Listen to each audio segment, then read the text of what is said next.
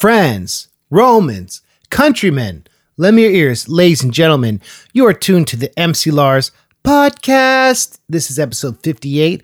It is October 7th, 2019. I'm here with Blake J. Harris this week. But before we get into that, I wanted to give a shout out to my tour mates, Okilly Dokilly. They dress up like Ned Flanders and play heavy metal, or as they call it, heavy nettle. You may have seen one of their music videos at the end of The Simpsons recently. They're very fun to tour with. We've been on tour on the West Coast. Today I play Arcata, California by myself, which is in the top part of the state. I love that area so much. I'm so thankful to be able to come and play a show for the fans up there. I'm by myself for the Arcata show, but I've been in California with my homies. And then tomorrow we play Bellingham, Washington, then Portland, Oregon, then Seattle, Washington, and we end the tour in Denver on the 13th. So nerdcoretour.com for tickets and all of that please come say what's up. Blake J. Harris, this dude is a G. We wrote, Mega Ran and I wrote a song about the console wars, and I just cold emailed him from his website.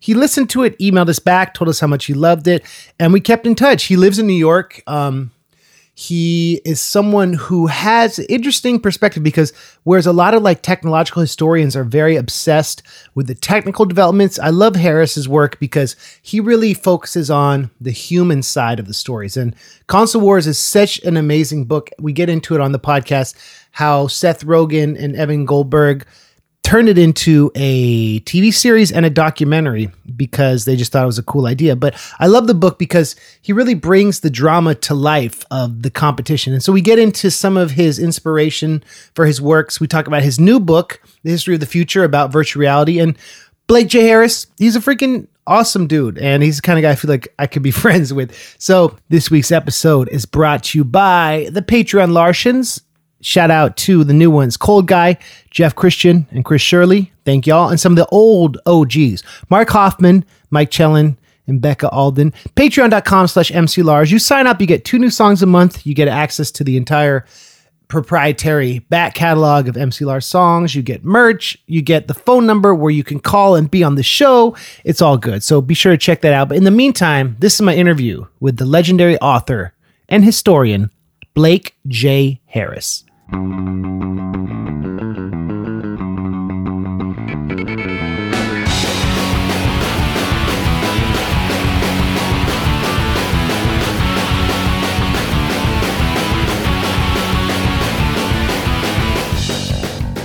Ladies and gentlemen, I'm here with Blake J. Harris, author, screenwriter, producer, He's written for ESPN, IGN, Fast Company, The Huffington Post, and the AV Club. He has two wonderful books out that I recommend you all check out Console Wars, Sega Nintendo, and the Battle That Defined a Generation, and The History of the Future, Oculus, Facebook, and the Revolution That Swept Virtual Reality Blake, thank you for being on the podcast, man. Did I get all that right? You got it all right. Sounds very impressive when you put my seven years of my life together like that. And thanks for having me. Uh, I'm a big fan of yours, especially your console wars inspired song. Hey. But it's cool to meet in person. I, uh, it's really nice. Thank you, Blake. We we met because Mega Ran and I wrote that song, and then I we I just emailed you from your site, and you were kind enough to listen and write us back, and we were so excited when you when you checked out the song. Yeah, which I don't get because I was the one who was like fanboying out, like so excited, like, oh my God, these guys wrote a song about this book. And I, as I told you when I first got here, you know, I'm, I'm hoping that we can maybe use it in the documentary because it's so it's so good. It's also so thematically and like narratively on point. So thanks, man. We we yeah, it was fun because it was like Mega Ran and I was like, all right, we have homework. We got to read this book, figure out the points, figure out, the, follow the drama arc, and then and name check all the important characters. And it's a really special book because, well, obviously you're you were or are passionate about video games. Would you say?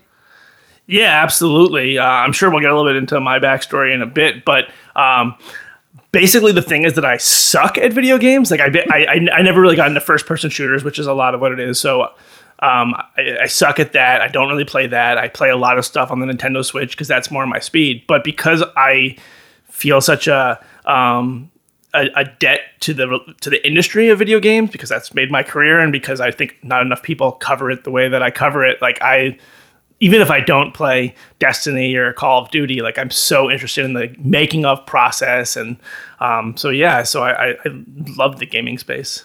And it changes so quickly. I mean, I remember there. I felt like there was this shift when one of my albums, the biggest press I got was on the IGN website. Realizing that video games were drive started to drive culture and i seeing that shift like when i started doing music like maybe 15 years ago a little bit longer like that there's so much to keep up with it used to be movies and music were enough but now it's like video games kind of combine all that you know Yeah, it really does. And that's kind of where we're headed in a sense, not to get like too far out there or potentially dystopian, but just the idea of, you know, so much of the video games being made today, or at least the number of people, because there's so many independent creators that are making video games. Maybe it's not the AAA game, or definitely not the AAA games that you know, but they're using these game engines like Unity and Unreal and those get more and more cinematic and movie like as we go on where you're buying assets you know you're buying the best looking trees and um, you know we are going to get to a place where um, what you're making it looks you know right now it could be like a pixar-esque movie but like you know as those things get more and more lifelike you know you're going to be sort of directing from your computer this virtual world that looks quite real. And yeah and that's exci- that's exciting if as long as like the narrative and the humanity's still there you know? If if it's all becomes ai storytelling it might be this kind of uncanny valley kind of vibe. Yeah, it'll be interesting too because uh, you know, I think one of one of the co- obviously inherently one of the coolest things about video games, like an open world game, like even just GTA, is you know anything can happen. You're you're you have total autonomy, and that's awesome. But that's also the opposite of what's so cool about movies and music and books, which is that the director is sort of creating a very specific experience, and that it's a shared experience. And I like, I maybe I'm just old fashioned, but I love having that shared cultural experience with people. Um, and you know, one person's GTA experience is going to be so different than another's. Whereas you know, seeing Batman Forever, an awesome movie, is like you know, we're both going to have the same experience, even if I might think it's amazing and you might think it's not as good. because with the open world sandbox right if we were both to discuss gta or maybe mario odyssey we, we i might mention something that you didn't know about a certain level it's a, a different frame of reference and Yeah, it's a lot more like I was trying to think about, about an analogy. It's a lot more like going on vacation. Like I would say to you, like going to Hawaii is awesome, and you're like, I love Hawaii too. But the things we love about Hawaii are very different. Though there probably is just sort of like a vibe to it that is a little je ne sais quoi aspect that it does share in common. But everyone's experience is gonna be different. Um, you are you grew up in chappaqua in westchester county Yes, I grew up in Chappaqua, home to the Clinton family. hey Prior to writing Console Wars, I think my biggest claim to fame was that in fifth grade, I dated the girl who would later run over the Clintons' dog. that was like my pickup line. No, that was like is that true it is a yes. oh my god I wouldn't make up such a sad fact. Yes, wow so you dated her before or after I dated her before. right oh my gosh and so so you were na- so the clintons were your neighbors Yeah, but the Clintons moved there during I think like my sophomore junior year of high school, so it was a very big deal at the time. Yeah. Um, but I'm sure it's different than people growing up in Chappaqua now, where the Clintons are sort of part, part of the fabric of the the small town. and Hil- where does hillary live does she live up there now or she's in rhinebeck or I think they're they're mostly up there. yeah Though, uh, you know, one, uh, I, I definitely voted for Hillary, and I was devastated when she lost. And when this might be relevant, because we'll maybe get into politics Right. with my new book later. But Yeah. but I always thought it was like a bad sign for her and a good sign for Bill that. Um, although I don't live in Chappaqua anymore, I have a lot of friends and fam, you know, fr- their families that live there, and they would always say such nice things about Bill, like he was such a member of the town. And I was like, well, what about Hillary? And they're like, we just never see her. She was never there. And obviously, it's partly because she's busy, but I think she also, uh, you know, she doesn't have that bonding ability that Bill has. Yeah, right. That that warm networking ability. Yeah, like everyone was like, oh, every time you walk into Lange's little store deli, Bill's there and he knows your name and like he puts a smile on your face. And uh, I don't know. Uh, I guess uh, as someone who grew up liking Bill, it's nice to hear that. But it was a bummer that Hillary wasn't making that same impression on my childhood town. you were. I, I saw a podcast where you talked about how you've always voted Democrat as a Democrat. Yeah. And um, so what? So what year did you graduate high school? I graduated from Horace Greeley, the high school there in 01. Oh, we're same age. Oh, okay. That's yeah. awesome, Where'd you grow up? I grew up in California, like Central Coast, near the Bay Area, and so the first candidate I voted for was um, Al Gore because I just turned 18 right before the 2000 election. So that's good. Yeah, I'm I'm December, so I missed it by like a month and a half. Uh, wow. But I was very upset when uh, Gore lost to Bush. I was very excited for that like 15 minute time when I thought Gore had gotten Florida and beaten Bush. Right, right. The truth, truth, like that was an interesting introduction to politics. Like, truth isn't always. There's no real political truth. You know what I mean? Like that was a shift. It felt Yeah, like. I definitely didn't feel that way back then. Now I absolutely feel that way because like I just like for me, I guess it started to happen four years later. The first election that I did vote in, I voted for John Kerry, and I remember I was in London visiting my girlfriend at the time, and we watched the debate. And I, you know, it was like probably the first time I really sat through and watched like a full two-hour debate. And I just remember walking away being like, "Oh, Kerry crushed Bush. Like, there's not a single person who could vote for Bush." And meanwhile, like. Bush apparently did better than expected, and so Yeah, he yeah. won, and he obviously won the election. But so that was my first introduction to, the, you know, it could be the same scene, and different people of different political stripes see it very differently. That, well, that's interesting. Talking about like the open world, like to make a metaphorical connection. yeah, Then you were. Then you started writing screenplays, right? You like was that after high school and college? Was that your first inroad into writing, or? So what happened was, um, I, basically for most of my childhood and high school, uh, I was pretty lazy, I would say, or I definitely was not intellectually curious. Um, And then it wasn't until my senior year in high school that I started reading books for fun, and I first started reading like Catcher in the Rye, Great Gatsby, all these books that I had never read that I should have read, or that I maybe had done the Cliffs Notes for, but never actually cared about. Um, and then after I fell in love with reading and thought like, wow, I'd love to be a person who's writing these kinds of things. And I went to Georgetown for college, and by you know by the end of my freshman year, I knew that I wanted to be a writer. Like that was my dream. I certainly didn't have the talent at that point, um, but I started writing short stories and stuff. Uh, my junior year, I went abroad, and I went abroad to Spain purely because it was like the me- the least amount of courses, so I'd have the most amount of time to write a novel, which I did. Wow. Um, and I'm sure it sucks, you know, like. Did you ever release it, or is it?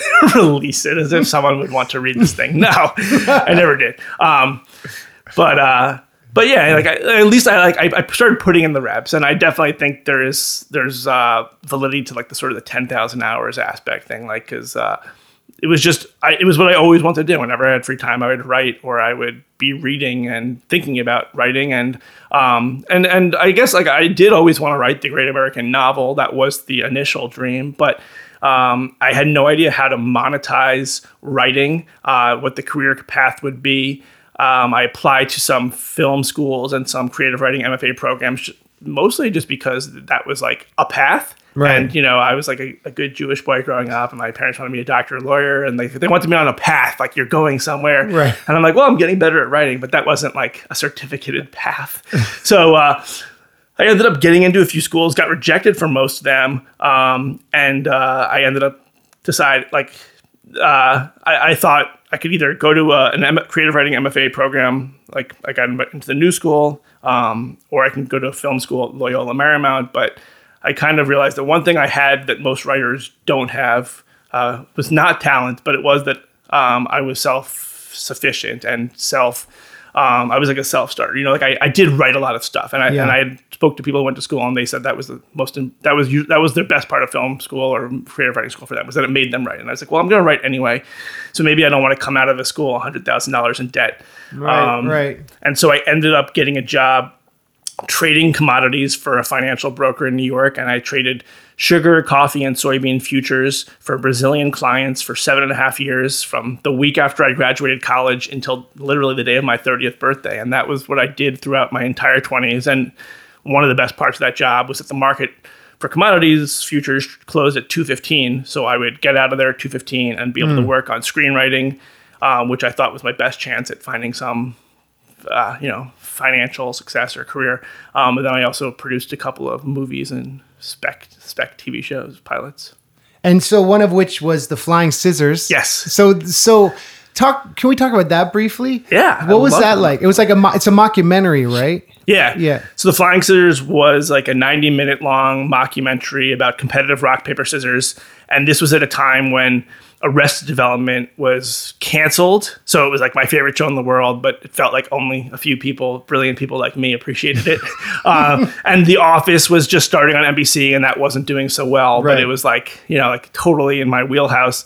And so uh, my buddy Jonah Tulis and I, I went to high school with Jonah, and he's currently my co-director on the Console Wars documentary. So someone who I've had a very long and nice relationship with. But we went through some tough years, and you know, we wrote the script for the Flying Scissors for this movie about competitive rock paper scissors, and mockumentary. And then Jonah, who had a background in film at Colgate, uh, whereas my background is a little more in writing, he's like, "Hey, we should produce this. Like, we should make it." And I was like, eh.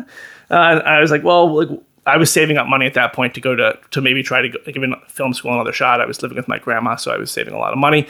And I said like, oh, how much do you think we can make it for? And he said, oh, you know, like five thousand dollars. And I was like, all right, well, I can wow. put in twenty five hundred, and he'll put in twenty five hundred. Like, whatever.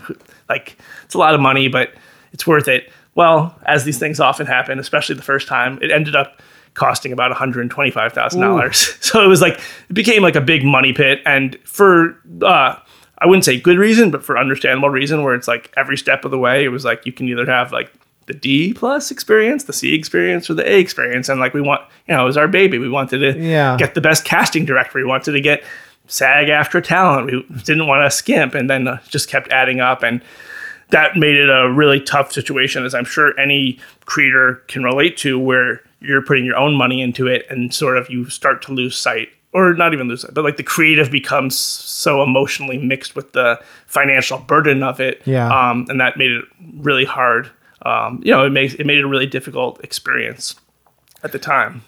And you you were young. You were you're still young, but you were like a young new uh, writer. So it's like this. You probably saw as like, oh, this is a way to like prove ourselves as a exactly. creative team. Yeah. Yeah, and like like you know our best case scenario and kind of what we were hoping for and motivated us was like, oh, we'll make this movie and then we'll get into Sundance and then you know people will give us briefcases of money and we'll like rule the world. And obviously that's not what happened. And you know, not even close. We didn't get into Sundance. We didn't get into any film festival we applied to except for one. And Jonah said we shouldn't go to that one because then it would look weird. Like we only got into one, which was what happened. So we didn't go mm. to that. Um, so it was actually really was a real bummer of an experience because we had spent like all the money, all the money we had for films, all the money to make something else, all the money we had for me to quit my job and have some security. Um, but after like probably a year and a half, when there was some emotional distance from the financial investment, uh, we, we, we were sort of able to look at it more objectively and say, all right, you know, we made this mockumentary about competitive rock paper scissors. It's not The Godfather. It's not the kind of movie that's going to play at Sundance. But you know what? It is like a really fun movie. It's not yeah. like it's good. It's not embarrassing. We didn't make a, a bad movie, and so um, we thought like, who would want to watch this movie? Uh, you know, people like us, people who were in college a few years younger than us. It's totally up their alley. Maybe they're stoned, drunk. You know, it's like a good movie to have on in the background.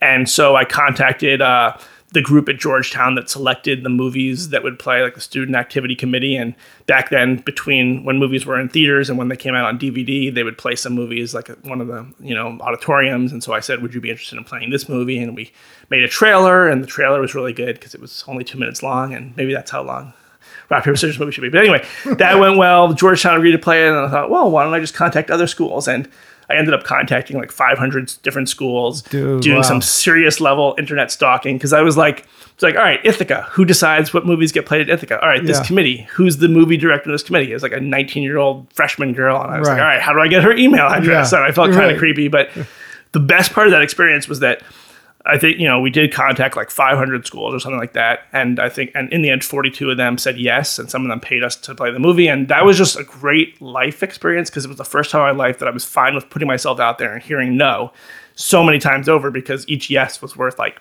who cares if I got 50 no's, and yeah. that would be something that at the time I didn't realize how valuable it was, but it was when I started ended up going falling into journalism and contacting people for console wars because I got a lot of no's, and I know the kind of person I was before that, I probably would have been like, oh, no one wants to talk to me, kind of sad, kind of use that as an excuse to not go further. But, um, you know, I got used to just putting myself out there and being rejected and being totally fine with it because sometimes you don't get rejected and it's worth it.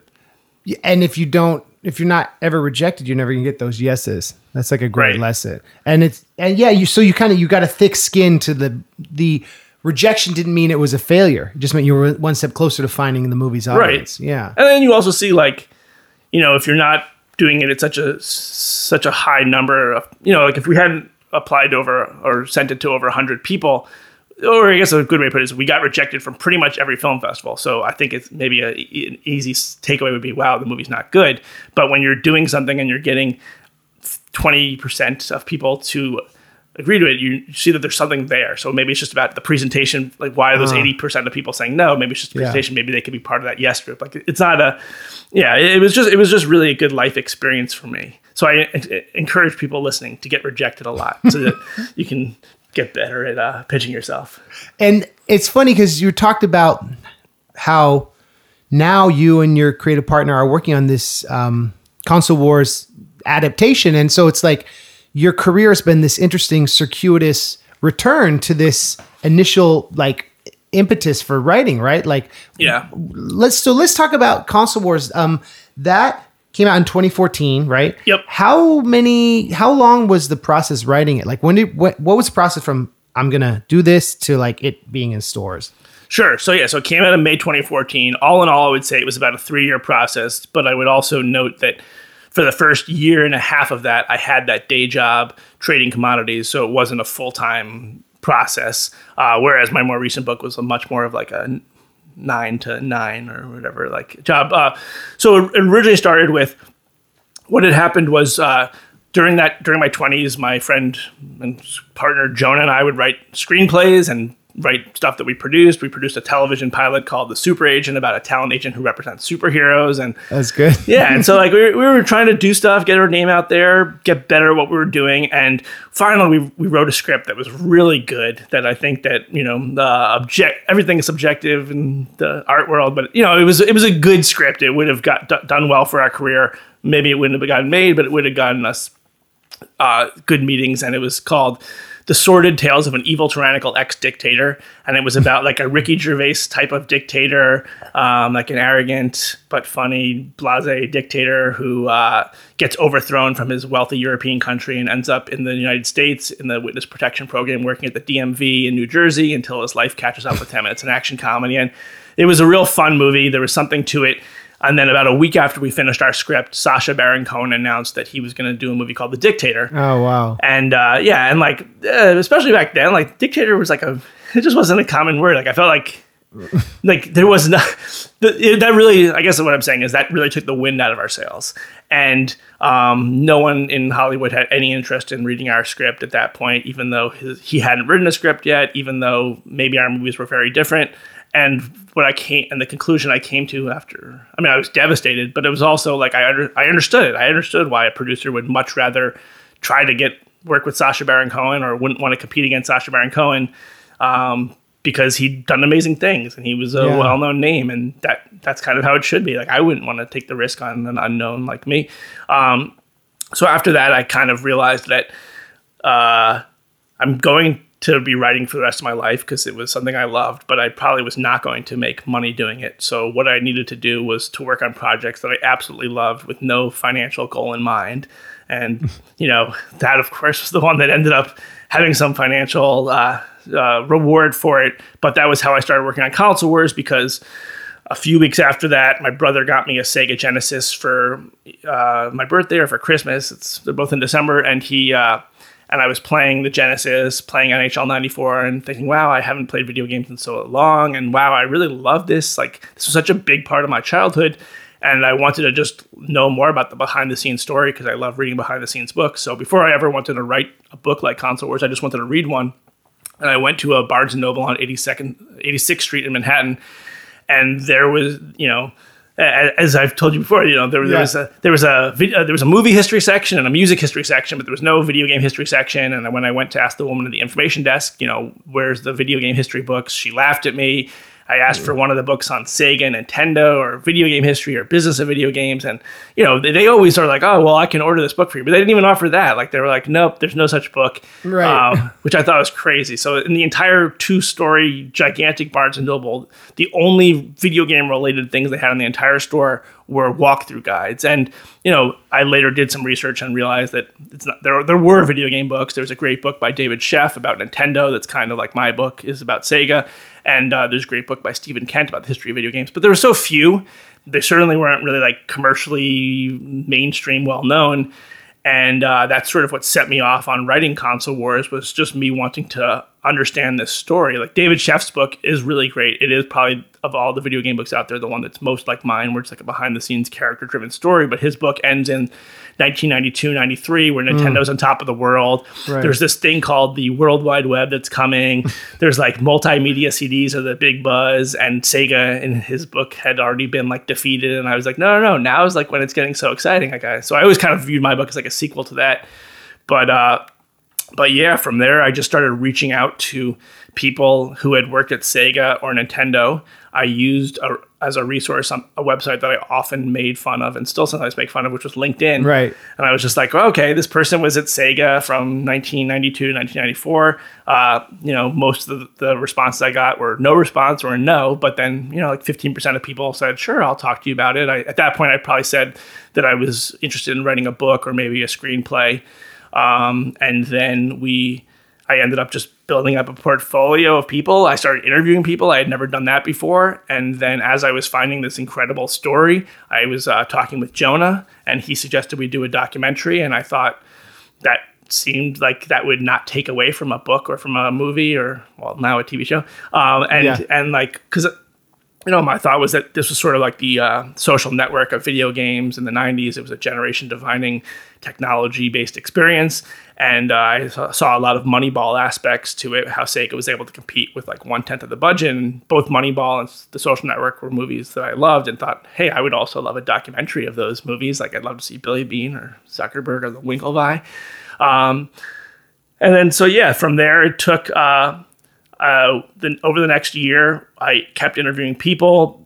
I ended up getting connected with Tom Kalinske, who's the main character of the book, and that really told me that there was a great story here. Seth Rogen and Evan Goldberg and Scott Rudin came on board, and uh, and then finally I quit my job and could work on this full time. And I spent all of 2013 uh, writing the book, uh, and then it came out in 2014. So that's awesome. So you had a so it started as a passion project because there wasn't the financial like anxiety of oh this needs to make a ton of money right away. Yeah, and, and that's something that, that I notice um, happen a lot because you know since then I've probably interviewed over a thousand people. I've interviewed a lot of people in the film space because uh, of the work I do and have done with How Did This Get Made, Paul Scheer's podcast. Yeah. and like a lot of times, like I always like to hear people's origin story, and it, it's surprising to me, though maybe it shouldn't be, how often it is where it's the one project that's just pure passion and you know not the commercial one that ends up breaking through and i Sure. think that, that gives us you know that tells us that um, somehow the audience can tell when something comes from a passionate place um, and that you can't necessarily replicate that. And and, it, and it's a interesting thing to think about too because i'm sure you've done work that's passion fueled and i'm sure you've done work that you wouldn't consider that but it's not like when you do the work that's not passion fueled you're not passionate about it like because i think you put your heart into everything you do from what i've listened to but there's just a different like like that dictator script i really enjoyed but it wasn't Yeah. like my baby. It wasn't like i'm going no matter what happens i'm gonna walk through hell to get this sort of project and those ones seem to really connect with people Interesting. That's that's really an inspiring piece of wisdom for people. How did you and how did you first get in touch with Seth Rogen? Did you send him the, the manuscript or something or Yeah, good question. So um, it was before I had written the book. I had a book proposal at that point, so there was not that much that there would have been to send. But um, like I told you before we started the show, that like you know, as much as I want both of my books.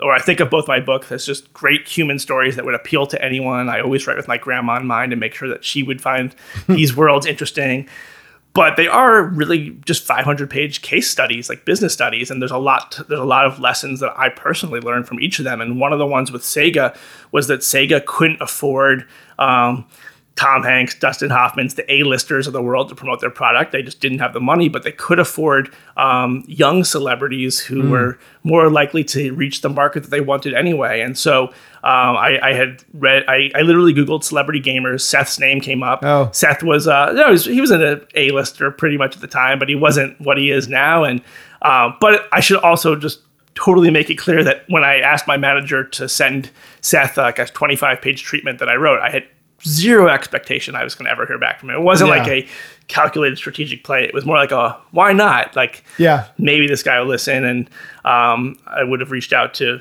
people who are way less famous than him. But I was shocked, you know, and it was life changing to hear that he wanted to meet with me. I met with him and Evan on January 6th, 2013. Um, no, sorry, 2012. So over seven year, half years ago now, we've been working with them. Um, and it was the. It, I realized during that meeting we met for two hours. It was obviously surreal to meet with you know one of my favorite actors and life changing and all that. But it was also just the first time in my film in my entire writing any creative career that I met with a decision maker. Like Oh, okay. because he Yeah. called back my manager earlier that day and said like I want to do it. He'll he was going to produce the movie based on the book, which is now going to be a TV show. He was going to produce the documentary for me and Jonah to direct, and he was going to end up writing the foreword to the book. And I was just like, wow, I've never met with someone. It was always every other meeting I had was like, all right, maybe it sounds interesting. My people will call your people, but like. So that was life changing. Though a few days later, I was back at my day job at 6:45 in the morning, and I was like, I thought my life was supposed to change, and it eventually did. Uh, Yeah. You know, Scott Rudin got involved because Seth had a meeting with him, and uh, he was telling me about this project, and so all that really was a life changing experience. It was, uh, and I and I finally on my 30th birthday. I quit my day job, or that was my last day of my day job, and I was able to write full time, and I have since then. And I'm wearing shorts today, which makes sense because it's September and it's still warm. But I literally wear shorts every day and sandals because like that's my, you know, my mental symbolic thing that like I'm free from the corporate world, and so I'm gonna wear shorts no matter what the weather, like those UPS guys who wear them into the winter. Uh, you, you wear sandals in the winter too, or no? Unless, I, I generally do. Wow. Unless it's like really thick snow. Yeah, that's amazing. Yeah. I should also say I rarely leave my apartment. I'm kind of a recluse, so it's not like as dramatic as it might sound. But but yeah, I mean, the last seven years of my life have been awesome. I wake up every day, I get to write and interview people, and that's my dream. So I get upset about you know petty, stupid things like we all do, but I never lose sight of the fact that this is so much better than my life used to be, and that I'm grateful that I get to do this. and you and you worked to get to that point by by entrepreneurial people bet on themselves, right? That's like a Yeah. yeah. I mean, that's how I view the world. I, um, I, I've always loved entrepreneurship. That really is what both of my books are about. Oculus and Sega are both just great entrepreneurial stories. I find those inspiring. Um, you know, there's the formula for success changes all the time. Luck is a big part of it.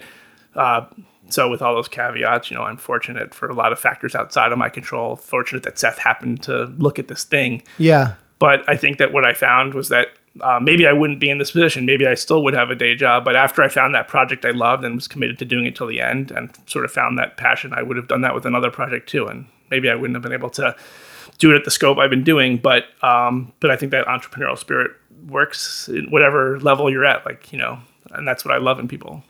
That you know, and I think also something about the entre- entrepreneurial spirit that comes through in your first book is how do you his name? Tom Kalinske. Yeah, Tom Kalinske. Tom Kalinske, the I this it has like a Shakespearean drama to it because there's tragic flaws. There, it's like you know the Shakespearean tragedy. You have a tragic flaw, a series of unfortunate events, and then something like mysterious or supernatural, right? And so there's there was like the hubris of Nintendo, and one of the one of the most interesting scenes is the one where you talk about how um, Nintendo almost owned PlayStation, right? Yep. And that's like that was such a example of their like hubris getting in the way of their success. yeah, I mean, in both my book, like uh, I remember a friend asked me recently if I would ever be interested in writing fiction, and I love writing, so I'm be interested in writing anything. But then I said I was like, like in console wars, you know, the Tom Kalinske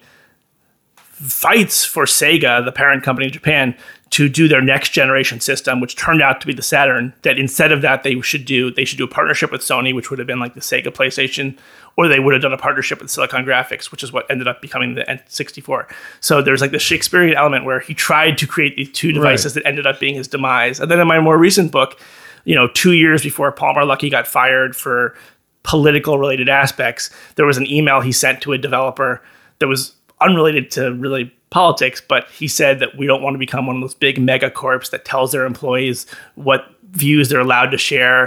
And it's just like, you know, both of those things. I know that if it was fiction, my editor would say like, "Oh, that's too on the nose, too much foreshadowing." But in real life, that stuff happens, and it's amazing, and it's beautiful, and it's sad, and that's what I love writing about. and so talking about history of the future, um, yeah, speaking of like you as an investigator, I saw one of your interviews where you talk about how Palmer Luckey would always space everything with two sentences. but you saw one of his posts was with uh, one space between sentences, so you knew that he hadn't written it, where he talked about who he was voting for.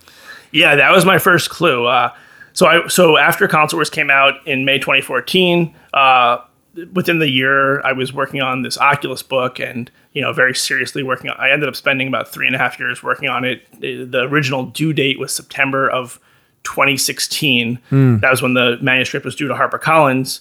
Um, but that was also the same month within actually five, like within a week of when Palmer Luckey was outed as a Trump supporter in a headline that said that he was uh, funding all these white supremacist memes, which was not that part was not true. He he was and is a Trump supporter, um, and my whole story turned upside down. So the book ended up taking two years longer, um, and there was a lot of investigation. And one of the um, you know, after Palmer was uh, alleged to be a Trump supporter from that article, um, you know, and all these negative things were coming out about him, and you know, the public figure will make the public statement, either saying it's true or not, and we can believe them or not. But he made a public statement on his Facebook page that said that he planned to vote for Gary Johnson, which I knew was not uh, not true because I had been in touch with Palmer. He was I was ta- I had yeah. already talked to him about his Trump support. So either he was lying to me or he was lying to the public.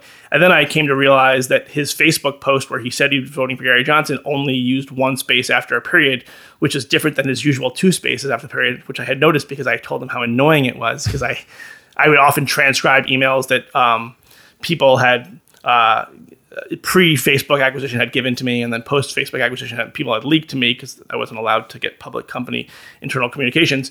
But that was like my first clue or I guess my instinct was that Palmer hadn't written that, but I also assumed that Palmer had ri- maybe been sort of like uh, uh, persuaded into writing that. Like that he at least that it was his decision to write that, even if it wasn't true. But uh-huh. then I came to believe no, he was forced to write that, and then I ended up learning that the person who had written that statement that he posted, which lied about his politics, was written by Mark Zuckerberg, mm. and that really changed the scope of my book. Also, because you know there have been a lot of Facebook scandals or controversies or questions over the past year and a half, and this is the first one where I think Mark is actually at the center. You know, every other one Mark can say, "Oh, that's not my department," or "I didn't know," but Mark literally wrote the statement that Palmer posted, which lied about his political beliefs, and Palmer had to post that or lose his job, which I found really bad. And you know, we've talked about my support of Hillary Clinton, and I've always voted Democrat and so I very much don't like Donald Trump, but I do believe everyone has the should have the option to support whichever candidate they choose without risk of their uh, career being threatened, especially when it's a mainstream one of two candidates in a two party political system. Yeah, and when it's this idea that if you sell your invention to a big corporation, do you do you then abdicate your freedom of speech? Right. I mean, I, that's the question, right? And that and that gets into like just a larger question that we're all facing nowadays where the personal and professional line is so blurred and yeah. you know where it really comes where i really have a lot of problems with it because i this book made me really look a lot at journalism and how inaccurate journalism is and how much it's based on you know this game of the person who writes the article doesn't write the headline so the headline's not accurate but the person and they don't feel you know the person who writes the article doesn't feel bad because they didn't write the wrong sure. headline, and the person who wrote the headline says, "Oh, I'm just writing the headline. I didn't write the article." Uh, so this, this like diffusion of responsibility. But I obviously I see a lot of journalists post stuff on Twitter, and it's like seems very unprofessional to me. But they could maybe make the case that that's just like the personal side of their life.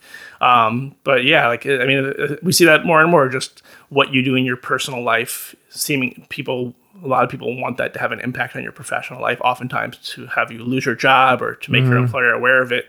Um, and so, um, you know, I think with Palmer Luckey, uh, you know, one of my favorite parts of the story is that, um, you know, some people have said to me after reading it, like, oh, am I supposed to feel bad for Palmer? Am I supposed to sympathize with him? And my answer to that is you should feel however you want. Right. But I just think that um, he is such a great proxy for all these things that are going on nowadays, and they happen to people in different degrees. And and no, you don't really need to feel bad for Palmer. He made a lot of money. He now has another company that's almost or that is worth a billion dollars, and that's because he's a incredible entrepreneur and a brilliant guy. But like. Yeah.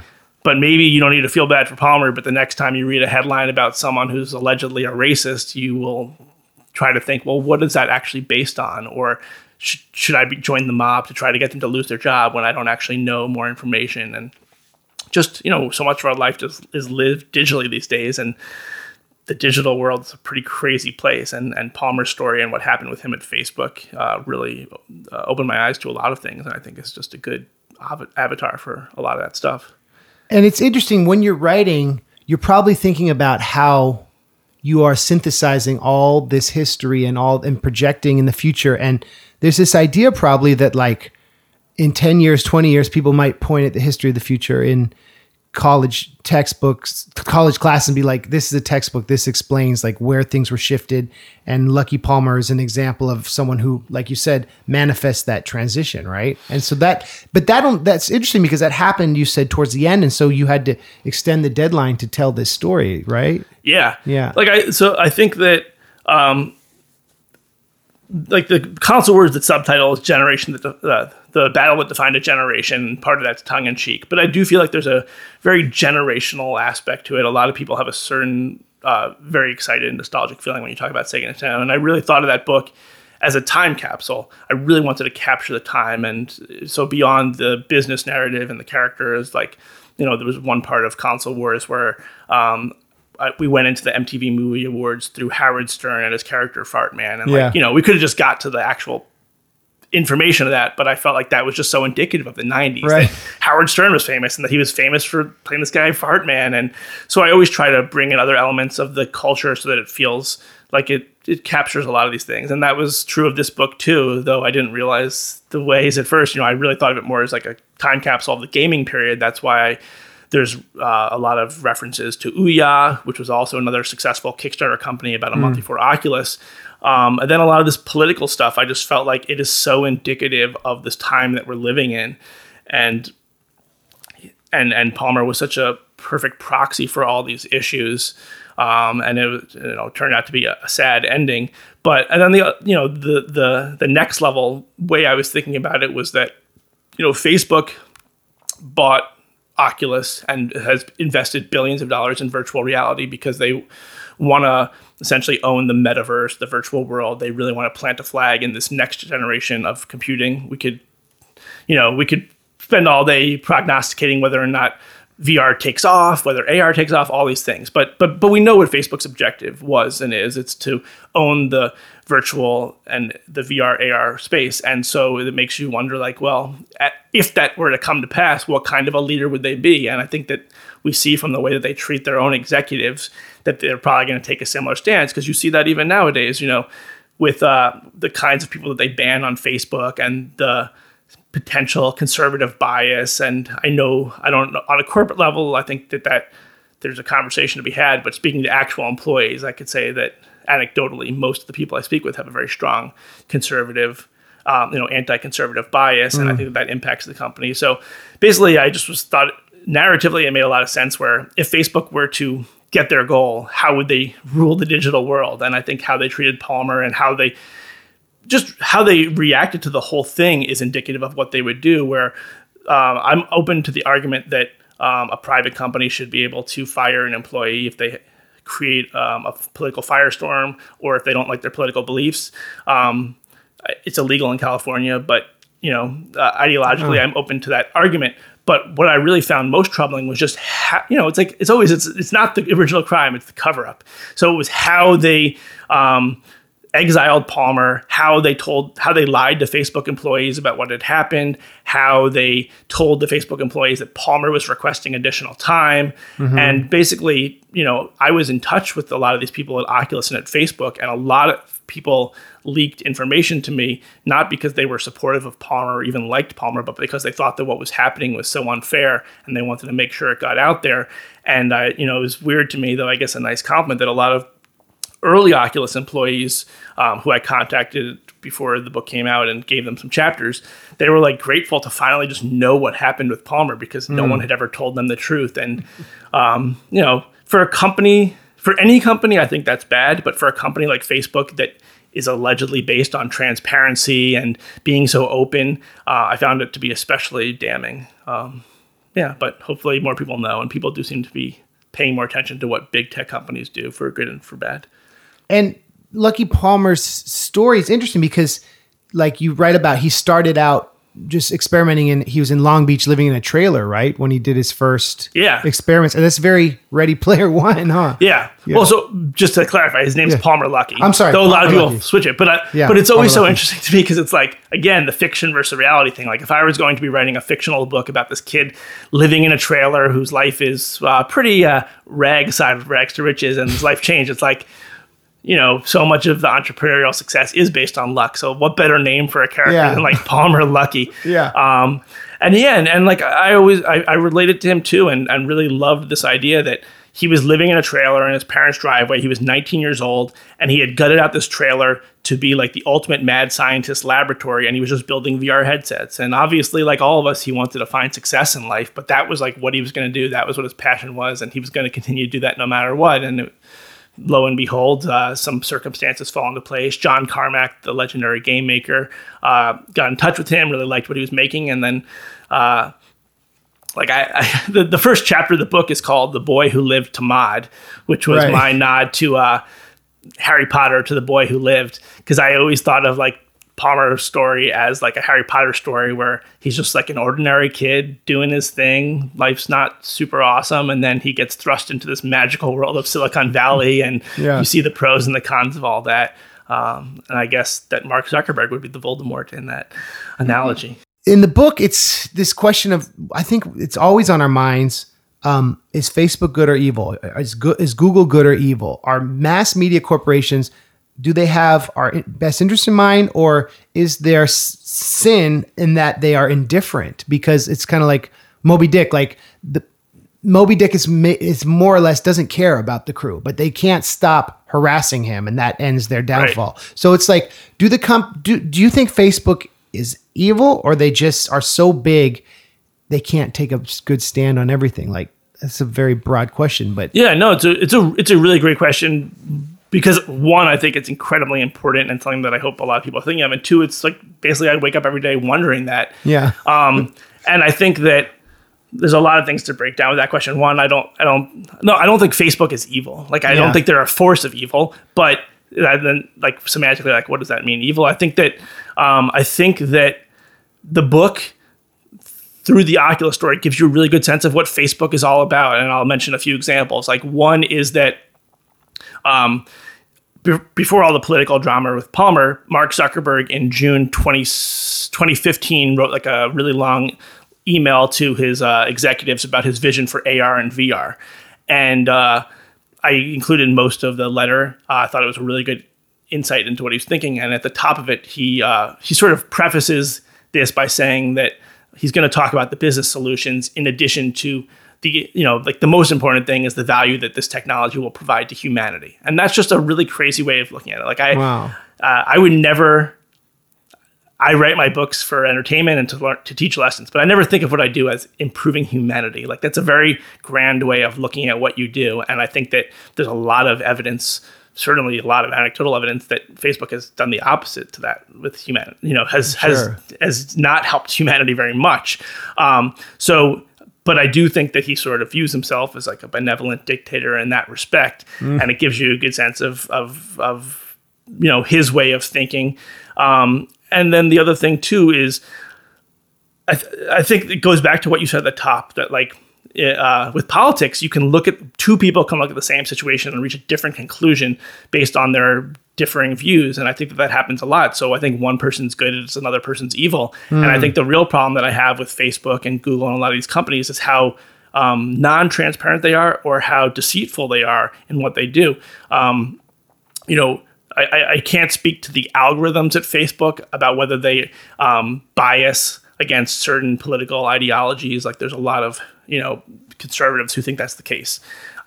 It seems like that's the case, but I don't have actual evidence. But I do have a lot of evidence that they treat conservative employees differently mm-hmm. and and worse, and that I've spoken to a lot of conservative employees who have been discriminated against and presented me with tangible evidence that that's the case.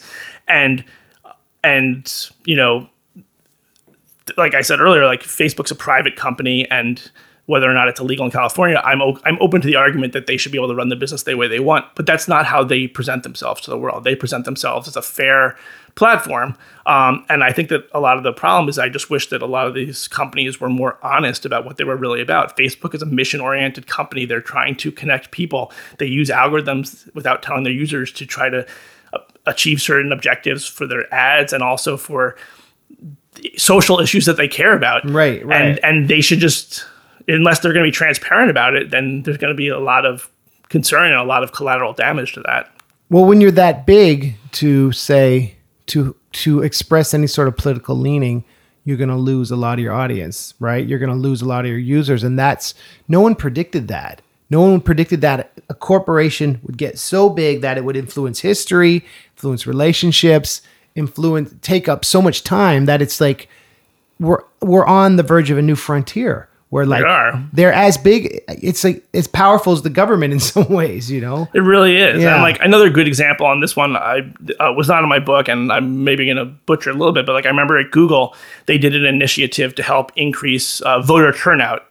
And, uh, this was, I believe, in the 2016 election, and um, so they made changes to their platform to increase voter turnout, and it it did work.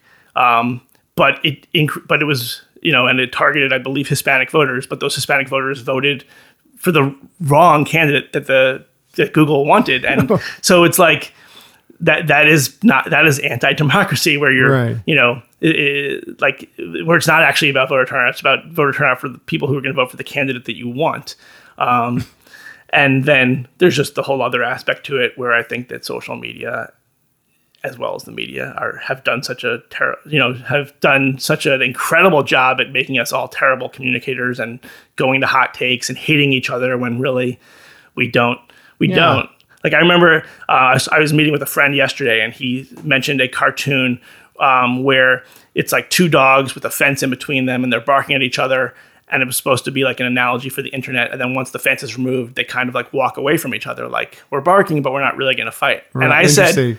And I said that to me was like how the internet was like 2006 through 2016 or whatever. Now I feel like it's two dogs on opposite sides of a fence who initially are like, hey, hey, and they're fine. And then the media is like, hey, that dog has a bone, you don't have a bone. Or that dog's getting this and you don't have that. And Right. like basically creating all this conflicts that they hate each other for not, you know, they didn't have to hate each other. Then the fence is removed and they just destroy each other.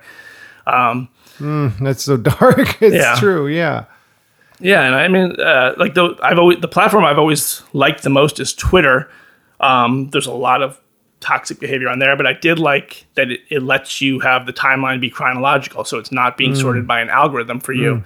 But even just in the past few days, I've had to switch it from the home screen where they choose what you see to the like. I feel like more and more they're trying to get away from that, and that also makes me wary because it kind of gets back to your question of like I don't think either of these companies are good or bad. I think it's in the eye of the beholder, but they they're they're all algorithmically based and they give the user so little information about what's informing these algorithms and so little choice. Like that's the other thing too. I I remember realizing one day because when I went to like the Facebook settings, like how can I change my feed? Mm-hmm. And the settings that you the options you have are less than if you were to just like press start in a typical video game. Like for, for something that connects two billion people, they really give you so little power to control it. Like that seems wild. You should have so much control over what you want to see. if it's the yeah if it's your portal to the world Yeah, exactly. and and they're all competing with each other all the different platforms and going back to console wars something i thought was really interesting was how you got into how legally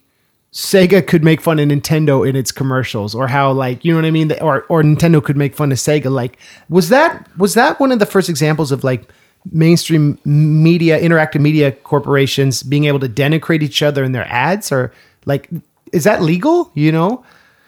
Um, I, I know that part of it was I mean, it was, a time when Sega was in like more of like a smaller, nothing to lose attitude, and Nintendo would often send them cease and desist letters, Right. and and I think in, in most cases Tom Kalinske and Sega obliged, but as Tom told me, like, but we already got the impact, like we we had it out for a week and people saw it, so yeah, we don't need it anymore. Um, I mean, I to me that was my first memory of it being so heated. I know that there was like the Pepsi challenge uh, and like Coke versus Pepsi and Nike versus Reebok, but I don't think that they were they certainly weren't as aggressive head to head. Um, There could be examples out there, and maybe listeners will tell us. And I'd love to see those commercials from the 80s and 90s that were as blatant, but it really was a different level. And you know, just like Sega went after Nintendo head on. Yeah, Yeah. they sure did. And and it's interesting how that became the conversation at school. Like, oh, did you hear this? Did you hear that? It's almost like the Republicans versus Democrats. You know what I mean? No, it really is. There was Yeah. such a sense of tribalism, and Yeah. I guess um, I know that I look back through rose-colored glasses because it was my childhood, but I did Yeah. feel like it was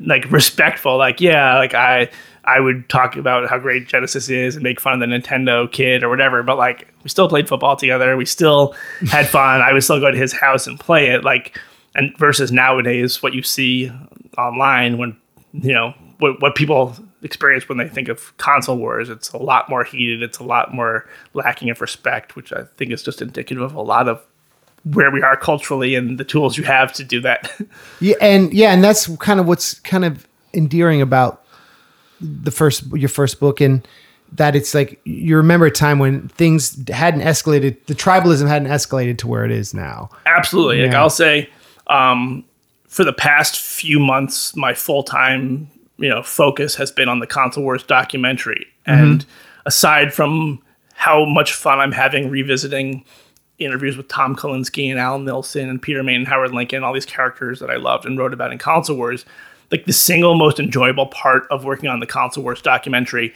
is that unlike what i see in my daily life when i log online or read the news or unlike um, what I experienced reporting on the history of the future and what I've received as a reaction from some people to my covering of Palmer being a Trump supporter, like just covering stuff from the 90s, everything feels so much happier. And again, I know part Yeah. of it is because of looking back fondly on an era from the 90s, but but but a lot of it too is just the media coverage and and how it was not trying to be sensational in a good versus bad way. It wasn't talking about um, you know what Sonic lacked or what Nintendo was, you know, what Nintendo executives were doing and why we shouldn't buy products from them because they had made certain comments. And it was just like, um, you know, it was a really nice time, um, you know, generally speaking. And it's just been nice to, I guess, escape to that period for a little bit of time again. So you, so that's been your main focus is writing and and producing and working on that show right now. No, well, so there's two projects. There's a, Yeah. a television series, Yeah. um, like that um, that's going to be directed by Jordan Vogt-Roberts and written by Mike Rosolio and produced by Seth and Evan and Scott and myself and Jonah. Um, and that uh, we have a pilot script for that. Um, you know, uh, I, I guess I can't really get into much details about where we are with that process, but it's moving along really nicely. I I loved reading that pilot script. It felt like it was Mike's voice and it felt like his, but it also felt like it was really inspired by the book. Like it felt like a good synergy, um, which doesn't always happen with an adaptation. And then um, there's also the documentary. Both of them are going to be uh, premiering and available on CBS All Access, the streaming platform for CBS. Um, but it is two different projects, so we are, um, you know, pretty. We're, we're, we're, close to finishing up with the documentary, hoping to be done by the end of the year, and then maybe debut it in early 2020. Um, and that's the that's the stuff that is giving me that warm feeling because Jonah and I are dealing so much with just like archival material and Yeah, like- right. like the other day, like for me, it's like Christmas, like like the best thing ever is just getting good archival because so much of it was lost from that era, and like we got a, like a an MTV interrupting the broadcast from 1992, uh, you know, uh, of like what was going on at CES, and I was like, oh my god, this is like, I, I, I, I I get a lot of my joy from my work, and I was like, I felt bad because like my wife was telling me stuff that was like, I guess, good news in our personal life. But I was like so much happier to just get good archival from 1992 MTV. That's awesome, man. And you are working on another book project, or is it not? Is it too soon to talk about that? Uh, we could talk about it briefly, Yeah. as I mentioned to you before the show. Um, you know, I, I still don't know what I'm going to work on. Uh, I, I guess one of the big takeaways for me with both of these books, or specifically with the second one, is that uh, any book I write is probably going to be a really long one and Yeah. take several years. Whereas I thought maybe Console Wars was just uniquely long. but I like getting into the world of the characters. I like tangenting a little bit to try to get the cultural things. And uh, and so I'm looking at a bunch of different options. Uh, but one story that I'm looking to tell, um, uh, probably as a documentary, um, more so than a book, but but a story that I would like to, you know, I always go into it like, what do I want to read about? What do I want to hear about? And I've been uh, corresponding with Ross Ulbricht, the creator of Silk Road, the the dark web. Um, you know, Amazon for drugs, or however it was known. Right. Um, and uh, I find that to be a very fascinating story that touches on a lot of important tech topics from our time. And, uh, you know, he's never really had his story told. And so I'm going to try to help make that happen, um, probably as a documentary, because I'd like to hear it told in his voice. But uh, that, that there's, there's a lot of interesting aspects to that case.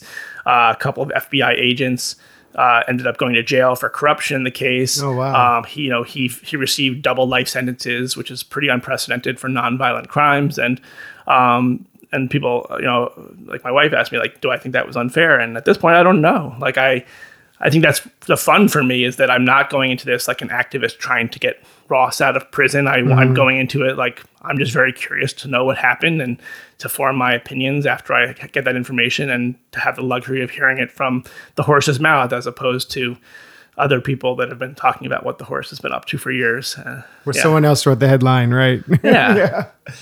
Do you? I bet he fe- he felt feels. I mean, and if you don't want to talk about this, it's fine. But like having someone to talk to must be cool, like amazing. I don't know. I imagine it's. Ex- That's how I would feel too. I also Yeah. don't want to, you know, that's like a way that makes me feel good about myself and Sure, benefits yeah. myself. So I try not to put too much into that. Yeah. Um, you know, he does have a fiance and he has his mom who's been a great advocate on his behalf. Um, but I, I do try to I do try to be conscious of the fact that he's probably not corresponding with a lot of people and to try to provide to try to ask him questions that that he's not thinking about that he isn't getting from his mom or from his fiance and uh, to just talk about different aspects of his life. And then for me because i'm you know i've never been to prison. I have so little experience with that world. Like I, that whole thing is very fascinating to me too. Um, just what's it like to be locked away and have lost your control and to know that you're going to have to be there for the rest of your life unless some you know crazy clemency sort of thing were to happen? Like that's you know uh, unfortunately it's something that's you know he's one of a statistic of tens of thousands hundreds of thousands of people who are in that situation some deserved some not but you know just that his day-to-day life is so different from from yours and mine Yeah. Wow, that's interesting. That so, but all the but all the books or all your work has this theme of the narrative of how we maintain our humanity and our good sides as the world changes and as things become like not so certain, right? Like the idea of the, I guess the, the continuation of the human spirit as forces outside of us collapse upon us. I don't know. It seems No, like no, that's, I think there's there's a lot of merit to what you're saying, and I would also say that it's as usually it's the characters in the book are protagonists in that collapsing of the world, the changing of the world. You know, Palmer Luckey's trying to change the face of video games. Tom Kalinske is changing what video games mean. So as the world is changing around him, it, you know, he is an agent of change, and Ross was an agent of change as well. Um, and and yeah, my interest is always more in the people. Maybe it's because I'm just a technological layperson, but like I remember part of when I like I, I I think part of what in hindsight really inspired me was I was reading Barbarians at the Gate, which is you know one of the most famous behind the scenes business books of all time about um, Nabisco and uh, and the and the cigarette company RJR uh, Nabisco, and like I remember one part of it was that um, his son, uh, one of the main character's sons, had either uh, died or been in a terrible accident, was in a coma, and then it just moved on to like the next business scene, and I was like. That's like so traumatizing. How I'm sure that that had an impact on his life or the people around him, and I just wanted to know more about that. So I'm always very interested in the, the human side of these stories and the universal side of these stories, and I think that's why you know, whether even though console wars is a story of the '90s and History of the Future is a story about the teens, like I think they'll be universally um, accessible. Like my I, Yeah. my hope is that you know, ten years from now, I, I I was very conscious of the fact that I wanted to write a book uh, about VR and about Oculus and about Palmer that ten years from now would be as relevant then as it is now, um, because I didn't know whether VR was going to succeed, and I didn't think that really mattered. I think that what mattered was that it was a story about this group of people coming together and and accomplishing this thing that was seemingly impossible, and how they couldn't have done it without all four of the people with uh, Brendan Iribe and Nate Mitchell and Mike Antonov. And uh, maybe they don't all see it that way all the time, but they really like you know a lot of times uh, collaboration is key to uh, entrepreneurial success. That's cool, man. Well, I Blake, I appreciate your time and I appreciate your thoughts, and I want to invite the audience to follow you on your social media channel. So, where do you like to direct people? Uh, I really like, like I said, Twitter is my favorite platform. I'm at Blake J Harris NYC. Um, I'm really compulsive about replying, so if you contact me, I'll almost definitely reply. um, so uh, yeah, I'd love to hear what you thought of the book, good or bad. If you have any questions, I also feel like I've been fortunate enough to be brought into the world of Sega and into the world of Oculus, and as such, I feel like I'm um, sort of have a responsibility to share what I've learned um, with others. So if you have questions, I almost always get back to them. That's amazing. What a great invitation. well, well, thank you very much. And be sure to check out both of his books. They're both on Amazon. You can listen to them on Audible and digitally. You, they're available digitally too, I Yep, imagine. yep. So- Both are available as ebooks. all right, cool. Thank you, Blake. Take care.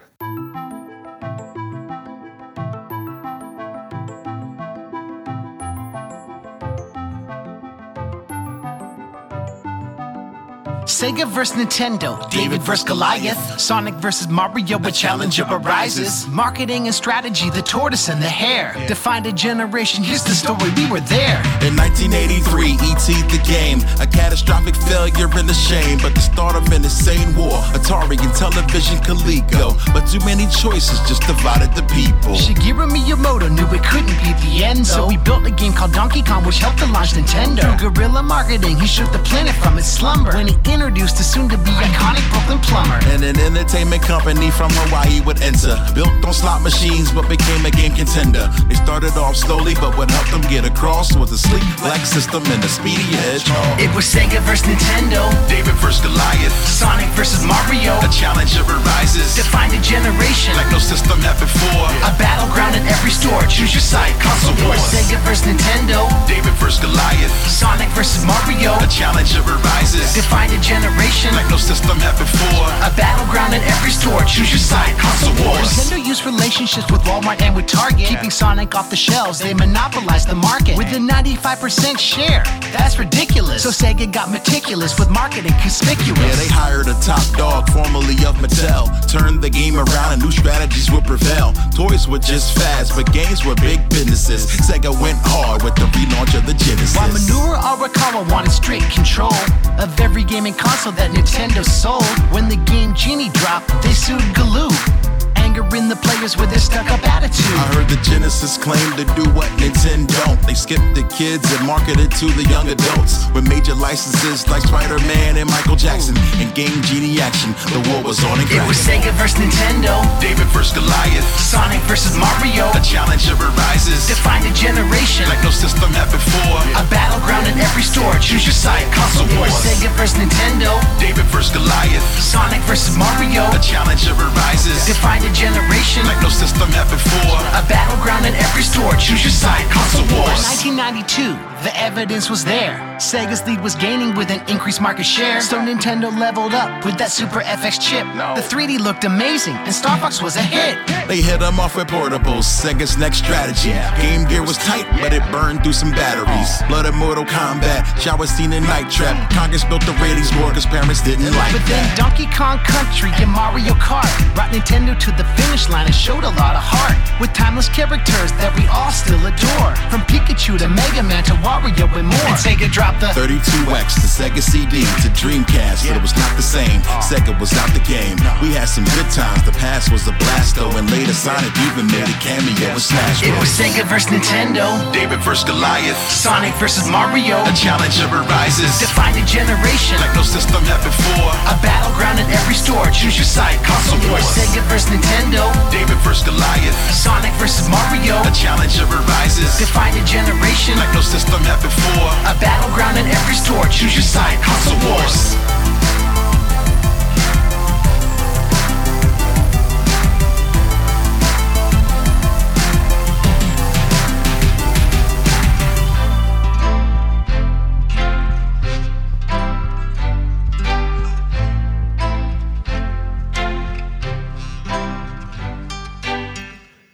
That was, of course, Console Wars by Mega Ran and myself. And that was based on the book Console Wars by Blake J. Harris.